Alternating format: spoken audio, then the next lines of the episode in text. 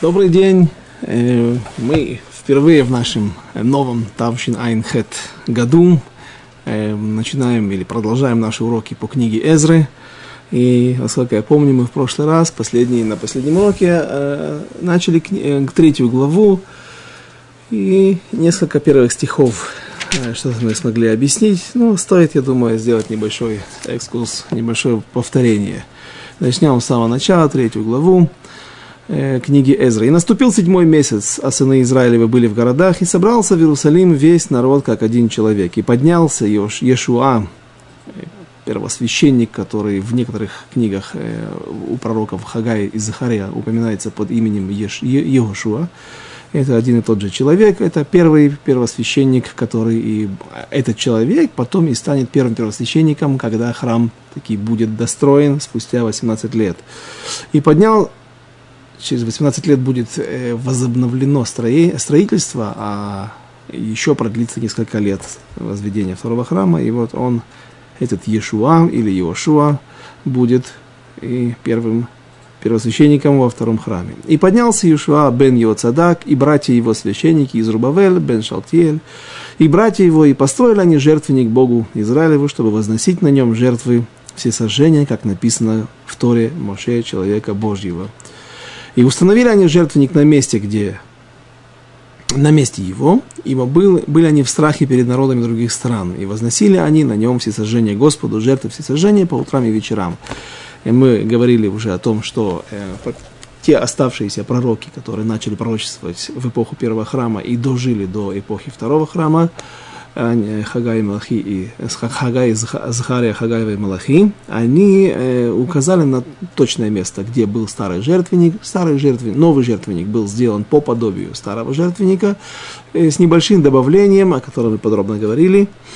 И э, почему здесь в стихе говорится, что э, и, и, поспеш, и установили они жертвенник на месте его, ибо они были в страхе, то есть и, и слово «ибо», поскольку они были в страхе перед народами, населявшими э, Эрес Исраэль, святую землю. А, почему, это указано на то, что есть связь, какая есть связь между возведением жертвенника и страхом перед, или... Э, что это сможет каким-то образом э, устранить страх перед народами, населявшими Эрес Исраэль, нееврейскими народами, врагами, как правило.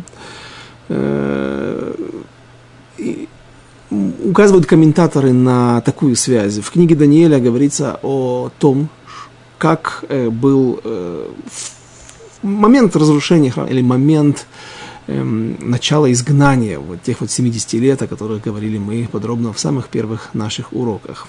семьдесят лет изгнания, которое продлилось и должно закончиться где-то вот в, эти, в этот период. И, и окончание или начало изгнания относят к устранению, устранению жертвы Тамид, ежедневной жертвы. И из Известно, что в книге Даниила есть большое количество э, вычислений или намеков на приближение конца, точнее, при, при, то время, когда будет приход Машиаха, когда закончатся наши страдания, закончится наш галут, наше изгнание. И э, многие великие комментаторы, многие великие мудрецы пытались вычислять, вычисляли эти дни. Это время делал, это и Рамбам делал, это и Раши делал, это Барбанель, делали многие другие, и даже более близкие к нам, к эпохе Ахроним, есть вычисление Мальбима, все эти периоды уже прошли, они не сбылись, точнее, мы как, как были в галуте, так и продолжаем оставаться, однако указывают комментаторы там на э, один момент. Практически все те вычисления, которые производились на основании сказанных слов в трактате, в, трак, в книге Даниила, все они э, даты, когда, если мы на них посмотрим, то это выпадает или на изгнание из Испании евреев, или на Первую мировую войну, или на э, казацкие погромы на Украине, Хмельниччина. Или же это были крестовый, крестовый поход, когда крестовый поход в Палестину, но при этом по пути немецкие рыцари или там голытьба, которая была во время, присоединилась к этим походам, они вырезали преренские общины Вормс, Вармайза, Манц, какие-то еще города, все я не помню сейчас. И так объясняют комментаторы, что эти времена, они действительно были способными, они обладали тем потенциалом для того, чтобы привести Машиаха в наш мир, для того, чтобы закончить наши страдания.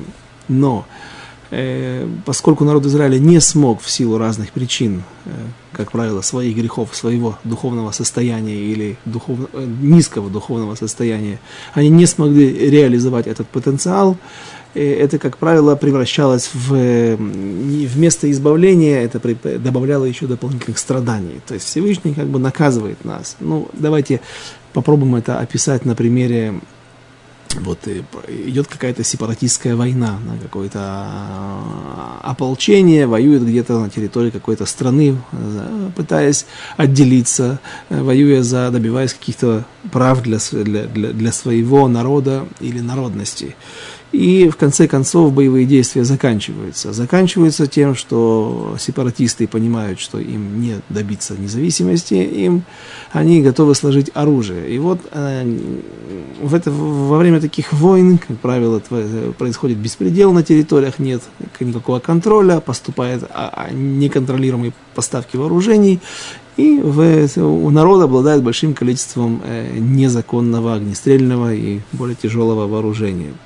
И вот власти, победившие власти, объявляют амнистию. И говорят, но есть в амнистии условия и ограничения. Они говорят такую вещь: мы вам предлагаем до какого-то момента сдать, вот даем какое-то время, неделю, месяц. Сейчас у нас проходит акция сдачи вооружений. И даже человек, который придет и сдаст это свое незаконно хранящееся у него оружие, он э, не будет подпадать ни под какие статьи, ни под какие наказания, уголовной ответственности он за это не несет, только сдать. И вот, после того, как время это было отведено, и большинство населения послушалось, но, не дай бог, если вдруг кто-то будет пойман с незаконным хранящимся у него оружием после того, как эта акция закончилась, завершилась, теперь он получит не только ту статью, которая обычно дается в мирное время человеку, который хранит у себя холодное оружие или же огнестрельное незаконное оружие, теперь к нему отнесутся по,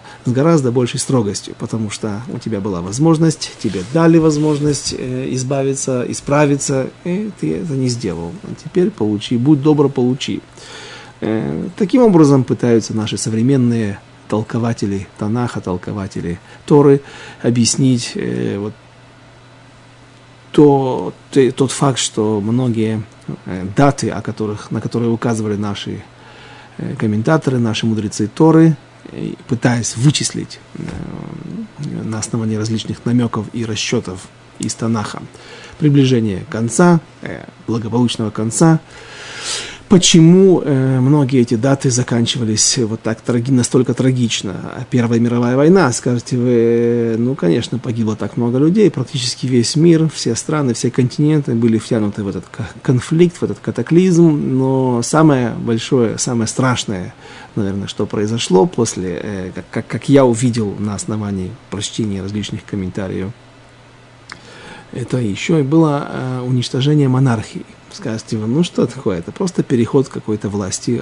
трансформация одной власти в другую форму.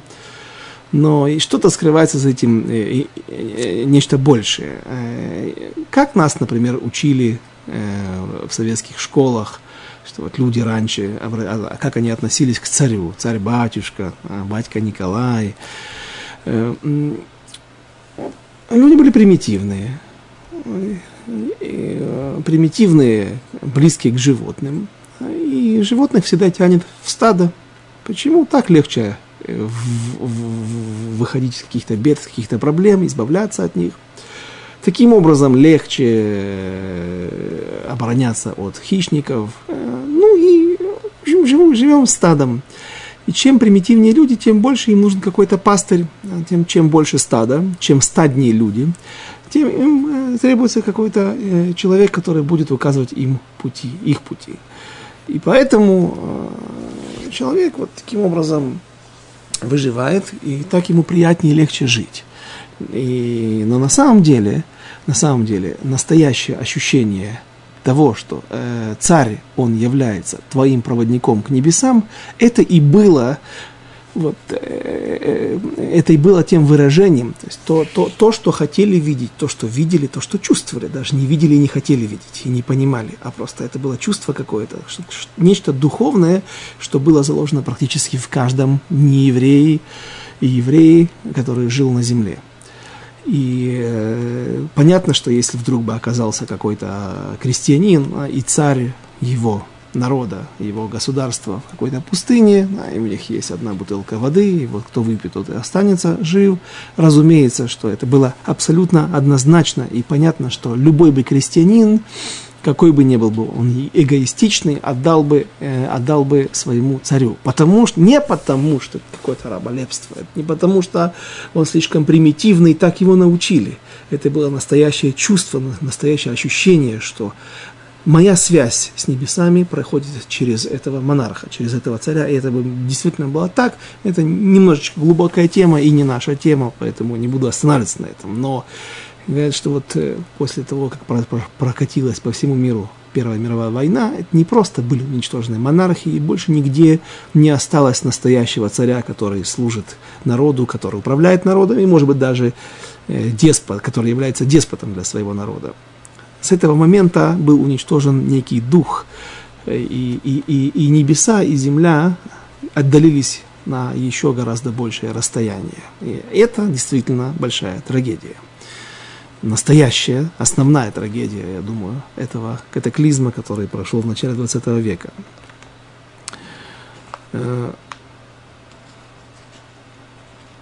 Восстановление жертвенника и было тем стремлением наших праотцов, которые возводили второй храм, чтобы возвести жертвенник и начать приносить, восстановить Корбан Тамид. Тот Корбан Тамид, о котором говорится в книге Даниил, что он и несет в себе то окончание эпохи первого храма.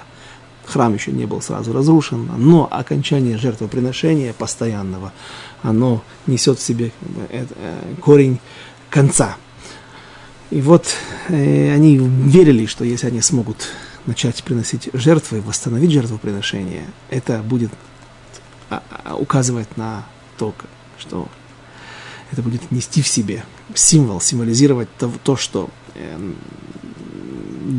наступает новая эпоха, и, как мы говорили в прошлый раз, не может быть, чтобы я это не упомянул, многие комментаторы, некоторые комментаторы считают, что даже когда строительство, вся стройка возведения второго храма были остановлены на восемнадцать лет, жертвоприношения так и продолжали приноситься на жертвенники, который стоял, единственный элемент, восстановленный из всего того, что было в первом храме. Не было нормальных стен, не было нормальных заборов, не было нормальных, э, само здание Гейхаль Ашем не был восстановлен вообще, и даже не приступили к его восстановлению. Но вот жертвенник работал, и как маяк, вот эти вот жертвоприношения, они указывали евреям на надежду, на то, что С Божьей, с Божьей помощью все еще будет восстановлено. Шестой стих. «С первого дня седьмого месяца начали они возносить всесожжение Господу, но храм Господень, Господний еще не был основан». Стих седьмой. «И дали деньги каменотесам и мастерам, а еду и питье и оливковое масло жителям Цидона и Цора, чтобы привезти морем из Ливанона, из Ливана в Яфа кедровые деревья с разрешения, что дал им Кореш царь Параса». Здесь наши мудрецы, наши лидеры народа Израиля, они стремились также идти подражать царю Соломону. И несмотря на то, что разница между уровнем жизни, между благосостоянием и финансовыми возможностями строителей первого храма и второго храма были чудовищными, была, разница была чудовищной, и несмотря на это, они пытались, насколько они могли, э, вторить во всем царю Соломону. Во всем или частично? Э, частично. Эм, как и царь Соломон, у них были кедровые элементы. Шломо, заказывал кедры из Ливана. Несмотря на то, что разница в, в километрах небольшая, но какая-то очевидная разница в климате. В климате становится причиной того, что кедры в Израиле растут не очень большие, а в Ливане, наверное, одни из самых крупных в мире. И, кроме того, ливанцы, цидоняне, это древние финикийцы, Цор, Цидон, два города, находящихся на территории Южного Ливана, как раз ближе к границам Израиля. Они еще и славились, умели рубить деревья. Спросите вы, ну, я тоже, спрашиваю я, а нужно ли нам, что, что, что такого сложного? Очевидно, что какая-то техника, какая-то технология была, которую нужно было знать. И не так просто было срубить, не технически повалить дерево, даже если оно имеет метр в диаметре своего ствола. Что-то, что-то, что-то нужно было еще для этого. И деревья эти сплавлялись потом в город Яфо, это порт, крупный порт тогда, границы современного Тель-Авива, а потом поднимали уже волоком, тянули эти деревья, поднимали их в Иерусалим. Царь Соломон использовал дерево для того, чтобы оно носило характер несущих конструкций, то есть крыша делалось, конечно же, там использовались и каменные элементы, и э, земля, но несущие конструкции были сделаны из кедров. С одной стороны, дерево, оно стареет, и поэтому каждое поколение могло, имело право и необходимость заменять какие-то устаревшие, сгнившие элементы. А это означало, что каждое поколение имело возможность участвовать, как бы иметь удел в, в, в храме. Но в, в эпоху второго храма кедры использовались не только для несущих, как несущие конструкции, как крыша, а еще мы это увидим в, в последующих главах, когда мы увидим о том, как приказал Кореш строить второй храм. Мы ужаснем, ужас, ужаснемся, потому что э, есть четкое указание, как строить крепостные стены или возводить стены вокруг храма. Должно быть три ряда из камней местных, что будут высекать из местных гор, а каждый четвертый ряд должен быть из деревянных блоков, какие-то подобие кирпичей, насколько можно сделать крупными и мощными, но все понимают, что дерево, оно подлежит, оно подлежит подвластно влиянию природы, влиянию дождя, ветра, воздуха, температуры, и оно разрушается постепенно, но даже если дерево как-то обработать чем-то, чтобы оно держалось хорошо, или, может быть, законсервировать его, закрыть какой-то штукатуркой, чтобы э, вода не просачивалась. Но главное намерение Кореша в этом было, в таком странном указании, потому что любой строитель поймет, что это здание, оно не может быть очень э, устойчивым. Э, это было стремление Кореша предотвратить любую попытку на бунт. Если евреи начали бунтовать, начнут бунтовать и закроются за крепостными стенами, можно только поднести спичку снаружи, зажечь, и обязательно эти деревянные блоки выгорят внутри стен, каждый четвертый ряд, и тогда стены просто упадут, они долго не продержатся, и не нужно будет прибегать к тяжелым стенобитным орудиям и большому количеству армии и длительной осаде. Вот, э, вот это вот была одна из причин, почему наши праотцы вынуждены были использовать деревянные элементы. Не только они хотели, но и их также и заставили для кое-каких конструкций странных. Откуда были деньги? На это как раз Кореш деньги дал. То есть денег у самих евреев не было. Из книги пророка Захарии есть там очень тяжелые стихи, которые описывают состояние евреев в, в Эрес Исраэль, в бедности и в постоянном страхе перед врагами, перед окружающей средой. Но вот кедры все-таки они смогли закупить. Очевидно, вещь была не очень дешевая и э, доставка дорогостоящая. Стих восьмой. А вот, а во второй год, во, втором, во второй месяц по приходе в Иерусалим к храму Божьему Зрубавель бен Шалтиэль и Йешуа бен Йоцадак и остальные их братья, священники и левиты, и все возвратившиеся в Иерусалим из плена начали строительство а левитов поставили руководить работой над храмом Господним. Что сказано здесь, что говорится нам в этом стихе? Прежде всего, второй месяц. Второй месяц – это Ияр, первый месяц – это Нисан, так у нас идет, не с Рош ха-Шана, не с года, э, с начала, начала года, э, но с нового года, а с месяца Нисана, с выхода из Египта. Это и является отчетом первого, второго, третьего и так дальше месяцев. И второй месяц – это месяц Ияр. Здесь они также вторили, шли по следам царя Соломона, который начал, об этом говорится в книге Царей, первая ее часть, в главе шестой. Там говорится о том, что во втором месяце царь Соломон также приступил к строительству Ходеш-Зив. Там упоминается Ходеш-Зив, но Ходеш-Зив – это также месяц Ияр. Мы это знаем. Но, к сожалению, работа была очень быстро завершена, потому что сказано и услышали. Если четвертая глава, мы успеем сегодня приступить к изучению четвертой главы, я надеюсь. Не обещаю, но может быть. И здесь сказано, и услышали враги Иуды и Беньямина, что бывшие изгнанники строят храм Господу. Как они могли услышать? Ну, попросту дошли слухи, люди живут, люди ходят, проходят, смотрят. Большая стройка, Иерусалим на горах, видно издалека. Можно даже и предположить, что они услышали песнопение, потому что здесь упоминаются левиты. Говорится о том, что они благодарили Всевышнего и так далее. В храме, когда происходила служба жертвоприношений, как основная служба, воскурение, и все, что нужно было сделать, коины также и поправляли минород, называется на иврите атават минород. Атават минород, я бы это перевел как, ну, подготовка минород, подготовка миноры для того, чтобы она горела. Горел огонь постоянно, и когда масло заканчивалось, фитиль выгорал, или же по, по, по причине того, что просто фитиль перестал функционировать, коин всегда должен приступить, к этой, подойти к, этой, к миноре и заменить фитиль, налить масло, если его не достает. Так вот, все эти служения, они происходили под...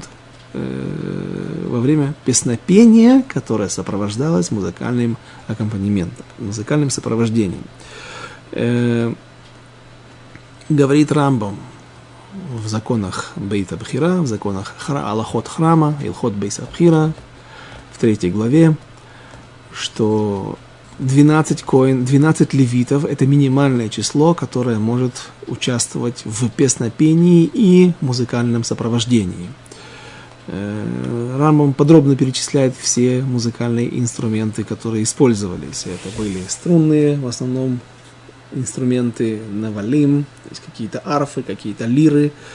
Это были мецальтаим, э, такие тарелки медные, которые, может быть, из другого какого-то металла, которые они били друг от друга, и они издавали э, сильный, сильно слышащийся, далеко идущий звук. Разумеется, были трубы, серебряные трубы, хацоцрот, в которые трубили левиты. И были левиты, которые хорошо пели, были левиты, которые хорошо умели играть на инструментах. Некоторые работы, физические работы, также делали левиты, выполняли в, в храме. И вот для всего этого необходимо минимум двенадцать. Кажется, количество там даже не ограничивается, сколько можно добавить, чем больше, тем лучше. И вопрос только такой, если мы сказали, что служение в храме сопровождалось песнопением, то что они, не что они пели, а сопровождалось ли это песнопением и музыкальным сопровождением строительства? Наши мудрецы находят некий намек на, в восьмом стихе, где сказано: священники и левиты, и все, возвратившиеся в Иерусалим из плена, начали строительство. А до этого говорится так.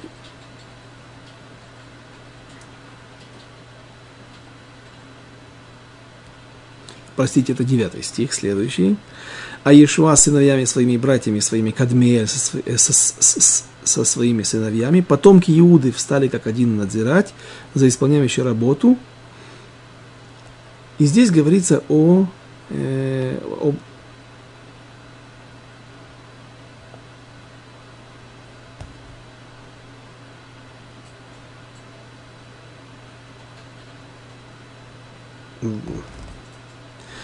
И заложили, и заложили строители основание храма Господня и поставили священников с трубами в одеяниях их, а левитов, сыновей Асафа, с цимбалами восхвалять Господа. Вот, нашли. Десятый стих. Нужно было еще пройти два стиха. Восхвалять. Восхвалять – это не обязательно правильный перевод или единственный вариант перевода, потому что восхвалять здесь на иврите слово это, это как легодот. Легодот – это также и благодарить Всевышнего. И вот это слово, оно подтолкнуло наших мудрецов на попытку создания связи и вычисления того, что же они пели. Есть э, в псалмах, в Таилим, Куф Юдхет. Это один из тех отрывков, которые мы читаем в Галеле. И там стих этот, стих псалом, он начинается словами «Славьте Господа, потому что добр Он, потому что навеки милость Его». «Гойду ла Ашем китов килюлам хаздо». Большинству более знаком. То есть стих этот будет, если его прочесть на иврите. А заканчивается двадцать девятым стихом этот капитул, этот э, псалом.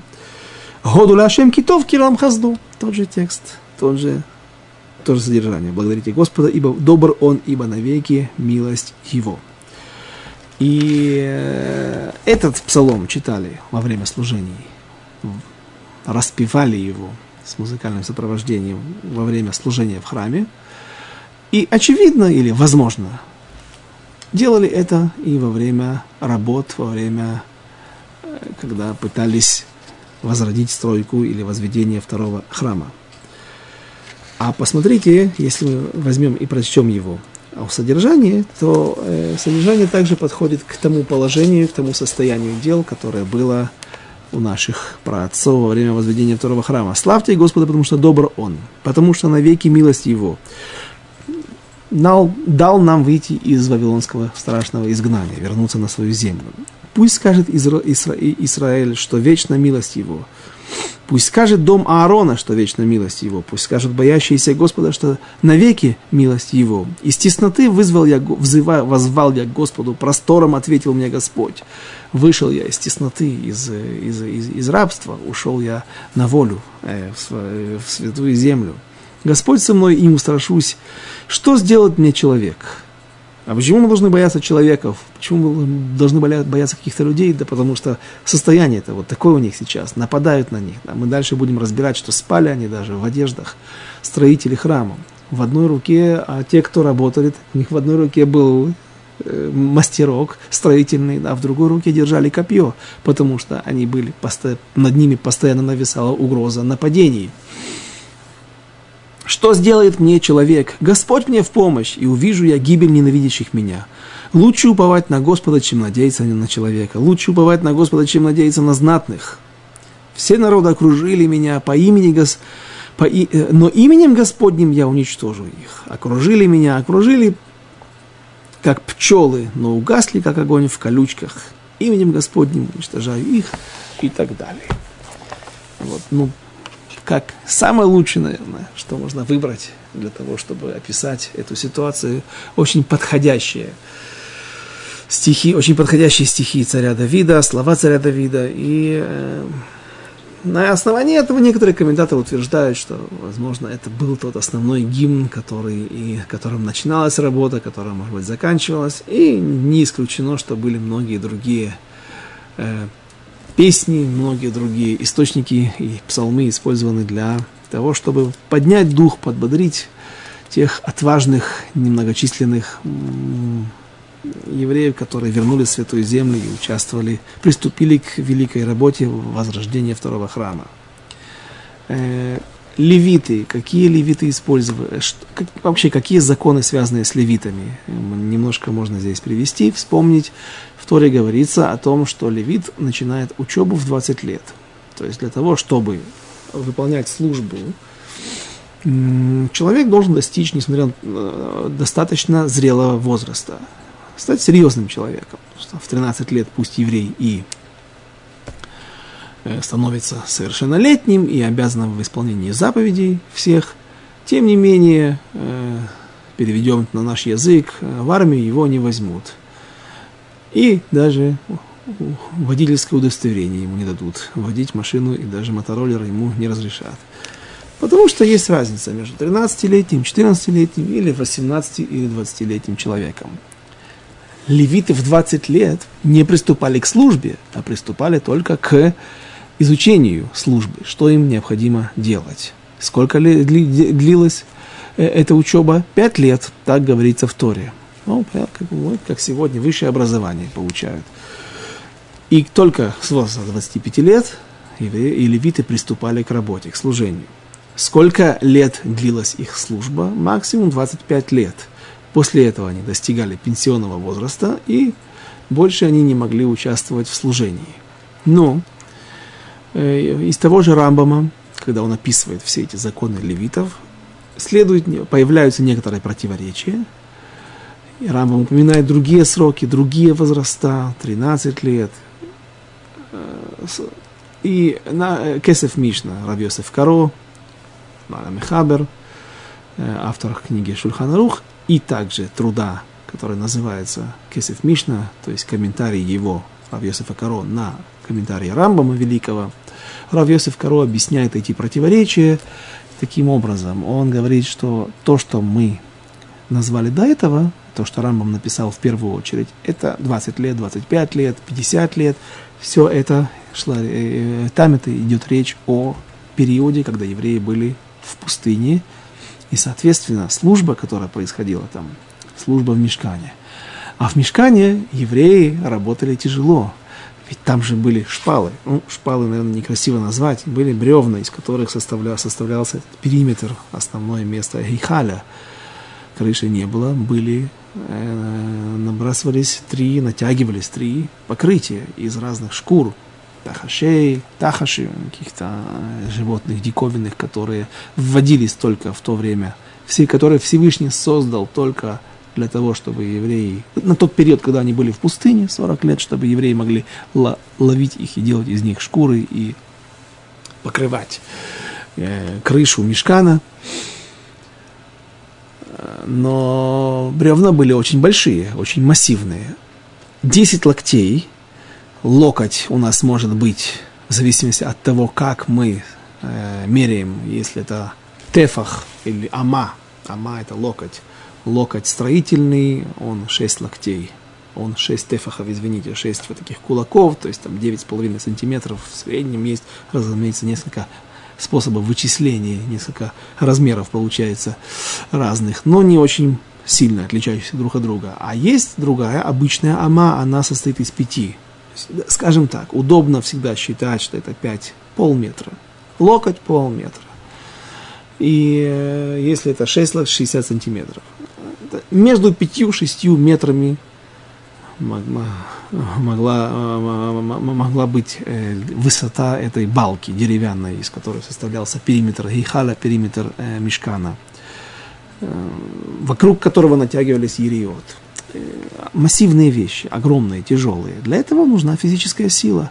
тринадцати, пятнадцати, шестнадцатилетний юноша, как правило, могут быть переростки, могут быть очень крупногабаритные товарищи, но, как правило, левит, как правило, обычный человек, он достигает физической зрелости. Вот как раз в возрасте даже не восемнадцати, как сегодня уже берут в армию, и считают, что человеку можно доверить оружие, послать на смерть, на войну, а даже в двадцать лет, а, и получается даже не в двадцать, в двадцать пять, в двадцать пять только начинали учиться песнопению, игре на, на, на музыкальных инструментах и в том числе э, физической работе. Я не думаю, что они ходили в какой-то э, хедер-кошер, да, занимались каким-то бодибилдингом для того, чтобы подготовить себя с точки зрения физической. Но как укладывать, как, как, как правильно устанавливать? Иногда можно при помощи каких-то растяжек, при помощи каких-то рычагов, а даже, даже, да, даже очень крупные вещи установить, поднять да, с, с большой легкостью. Да. И вот, наверное, все эти техники и обучали, обучались левиты к дополнительным вещам, о которых мы сказали. Все, необходимость в этом, как мы сказали, была именно во время путешествия, путешествия, нахождения евреев в пустыне в течение сорока лет, когда же храм был построен, и как правило, больших тяжелых физических работ уже не осталось, в них не было просто необходимости. Даже открыть огромные массивные высоченные двери в храме, что это тоже делали левиты утром, и делали это в несколько человек. Так, так я видел в некоторых Мишнайот, которые, книжках Мишнайот, где есть иллюстрации. На основании комментариев, разумеется. Не просто вольный художник, что ему показалось, так он придумал, так он нарисовал. Там целые шеренги левитов, но так они открывали двери. Но все же открыть дверь, которая, пусть и массивная, но висит на петлях, смазанных наверняка, это же храм. Все это, я думаю, было гораздо легче, делать это было гораздо проще, чем в Мишкане. Поэтому левиты уже заступали на работу гораздо раньше, начинали учебу гораздо раньше, с тринадцати лет, а на пенсию, когда выходили, пока есть голос. Если у человека есть хороший голос, и пусть ему семьдесят лет, но голос по-прежнему у левита, просто, просто и у левита. Если левит по-прежнему может хорошо, красиво спеть, пожалуйста, пусть играет, пусть, пусть играет на музыкальном инструменте, пусть поет, и здесь возраст уже его не ограничивает.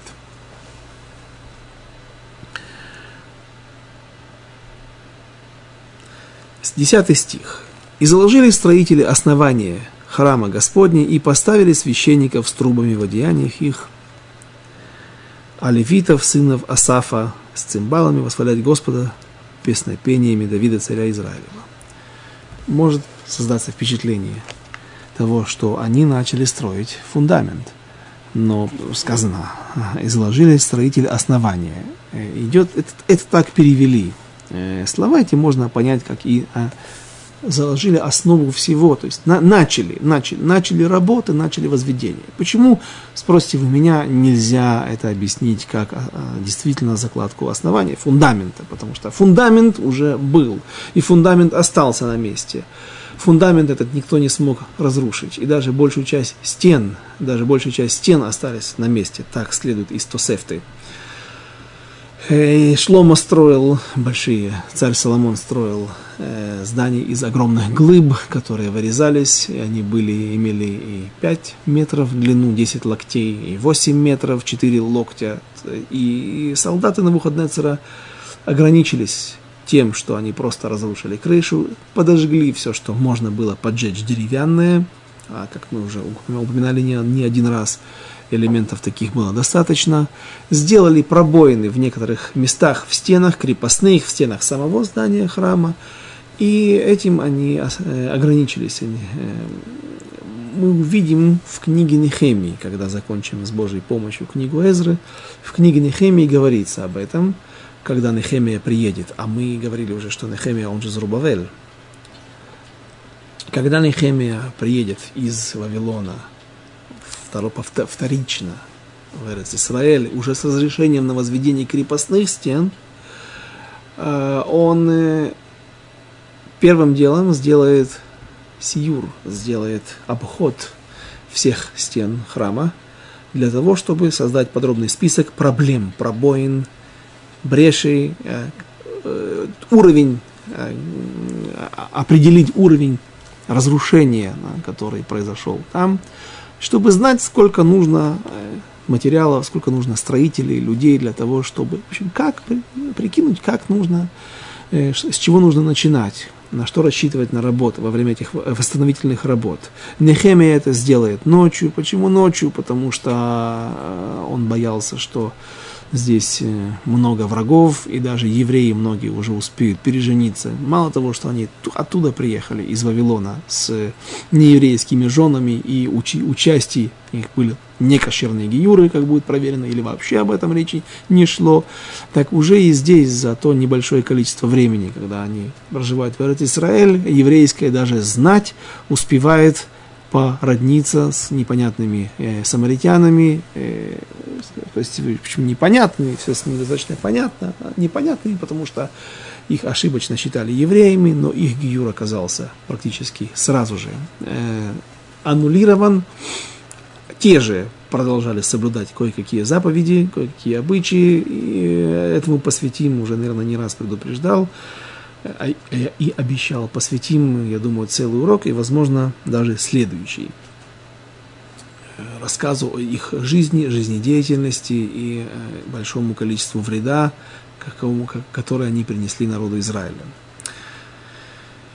Нехемия боялся того, что его намерение, его, та миссия, с которой он приехал, и разрешение на возведение крепостных стен, оно будет сразу же, об этом слух разойдется по всем окрестностям, среди всех наших врагов, и они предпримут очень активные меры. Поэтому Нехемия взял только доверенных лиц, которым он, на которых он полагался, и поехал на своем осле, а в некоторых местах даже нельзя было вдоль стены проехать на осле. Он пошел с пешим, прошелся по этим развалинам и создал четкий список, полный список всего необходимого, подлежащего восстановлению. Но очевидно, что фундамент существовал на месте, если то стены даже в, большем, в большей части были сохранены, сохранились как э, в первозданном виде, как с, тех, с того момента, как царь Соломон их, их построил. То уж тем более фундамент был на месте. Стих одиннадцатый. «И пели они, и пели они славу и благословение Господу, ибо добр Он». Вот, видите, одиннадцатый стих вообще полностью соответствует началу и, кон, и окончанию э, псалма сто восемнадцатого. «Ибо навеки милость его, ой, дурашем китов, килашем хаздо» над Израилем, а весь народ громко, радостно кричал во славу Господа за основание дома Господня. А читаем основание, понимаем начало работ непосредственно к восстановлению здания самого храма. А многие священники, левиты и главы семей, старики, те, которые видели первый храм, плакали во весь голос, когда закладывали на их глазах этот храм. Наши праотцы знали, что не все в порядке с нами, с ними. И поэтому они плакали, потому что знали. Они еще не могли видеть второй храм, но они знали, что он уже никогда не будет таким, как первый. Наши потомки, наши, мы потомки наших предков. Э, наши праотцы знали, что у этого времени был великий потенциал, что они могли... Если бы сделали все правильно, то это время они бы могли использовать с целью того, чтобы восстановить второй храм, построить второй храм, и этот храм мог бы стать вечным. Они могли бы выйти из вавилонских мест, из персидских мест, из, на, на свое проживание, своего изгнания, разрывая великие реки, как раз в свое время Всевышний разорвал воды Ям-Суф, Красного моря, проходя посуху через все эти великие преграды, с Баяд-Рама, с высоко поднятой рукой, что под этим подразумевается, имеется в виду, с...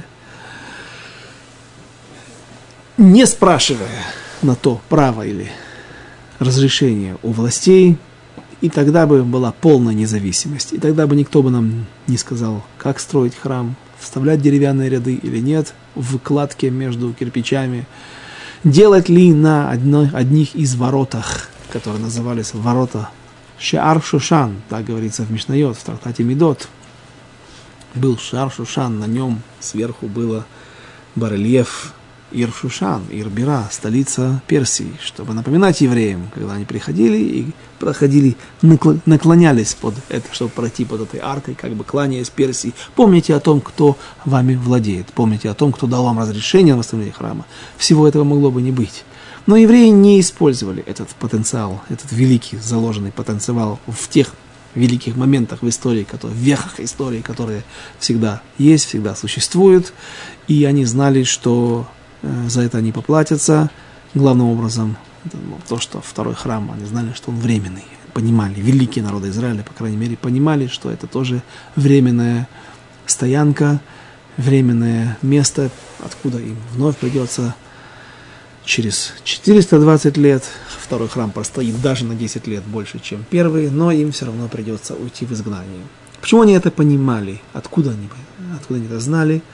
И попросту мы тоже этому посвятим отдельный урок.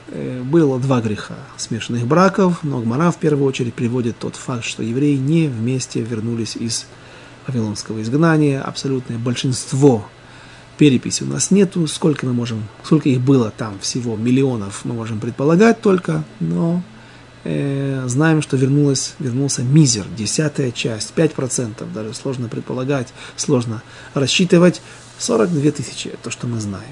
Да и то не за один раз, а за несколько волн той великой репатриации, то, того великого возвращения в Сион. И вот они понимают, что есть такой стих в Шира Шерим, им хомай, бонь, если, если, давай, давай посмотрим на, на, на, на нашу сестру, кто такая сестра, от народа Израиля.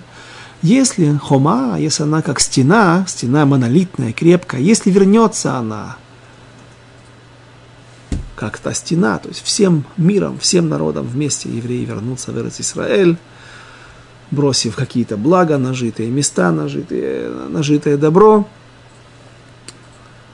Невне алеах тирас косев. И тогда мы построим на ней замок из серебра, серебряный замок. То есть храм был бы вечный. Серебро, ну, максимум окисляется, принимая немножко черный вид, черный, чер, чер, чер, черный налет. Это легко.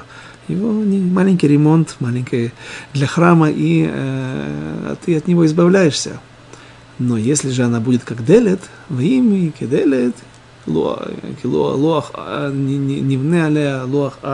же она будет как дверь, дверь она хоть и является частью здания и укреплена, как правило, очень прочно прикреплена, прикрепляется к зданию петлями, но, или осями, но она все-таки, находясь даже в своем стационарном положении, прикрепленная к зданию, она все-таки ходит туда-сюда, у нее есть различные положения, то есть она не является, не несет в себе состояние стабильности. И вот если же евреи, а это и было, то тогда я построю на Нивне Алеах Луах Арес, я тогда сделаю на ней красивый щит из кедра, то есть это будет, это, это будет храм, он будет красивый, и кедровое дерево одно из самых дорогих, самых мощных, но крепких, но все же дерево, как мы сегодня уже упоминали, оно подвластно влиянию природы, влиянию внешних врагов в данном случае. И поэтому наши праотцы понимали, что вот то, то пророчество царя Соломона в Шире Ширим, сказ Шире Ширим, это песня, которую не он написал, а он через Руаха Кодеш, то есть через дух пророчества, Всевышнему указывал, буквально вкладывал эти уста, эти слова в уста его, и он так, так, так, так это писал. Это пророчество, оно вот и сбылось. Если, если так, то так, если так, то так. И наши лидеры народа Израиля, как минимум, могли не понимать, не могли не понимать этого. И они знали это, и поэтому они плакали, плакали, вспоминая то величие, ту красоту первого храма, и понимая, что их не ждет ничего. Легкая жизнь, легкой жизни их не ждет, и что этот храм, в который сейчас они вкладывают все свои силы, всю свою душу, тоже будет разрушен. То есть они уже знали, что то, что они сейчас пытаются создать, оно все равно не будет вечным. И многие радостно восклицали, крича во весь голос. Кто? Ну, молодежь, те, кто еще не понимает, те, кто не видел величия и красоты первого храма, те, кто не понимает, что положение не, не обещает, их состояние духовное и материальное, в том числе, ничего хорошего не обещает. И не мог народ отличить голос радостного клика от голоса плача народного, ибо очень громко, и, ибо очень громко кричали люди, и далеко разносился голос. То есть настолько старики плакали, и, и, и великие народы Израиля, что они даже, их плач, их крики, они э, заглушали крики радости большинства нового поколения, которое уже родилось и выросло за границей, в Вавилоне, на чужбине. Вот такими, ну, получается, что все-таки менее радостными, более, более, бо, бо, более нерадостными, чем радостными словами завершается третья глава. И э, на этом мы сегодня остановимся. И без Рат Ашем, с Божьей помощью, в следующий раз мы начнем четвертую главу, и, как я пообещал уже, и планирую реализовать свое обещание, выполнить свое обещание. Этот полностью урок будет посвящен э, негодным самаритянам, которые, ну, с которыми у нас есть совместная история в течение многих сотен и даже больше лет. Спасибо за внимание, до свидания, до следующих встреч.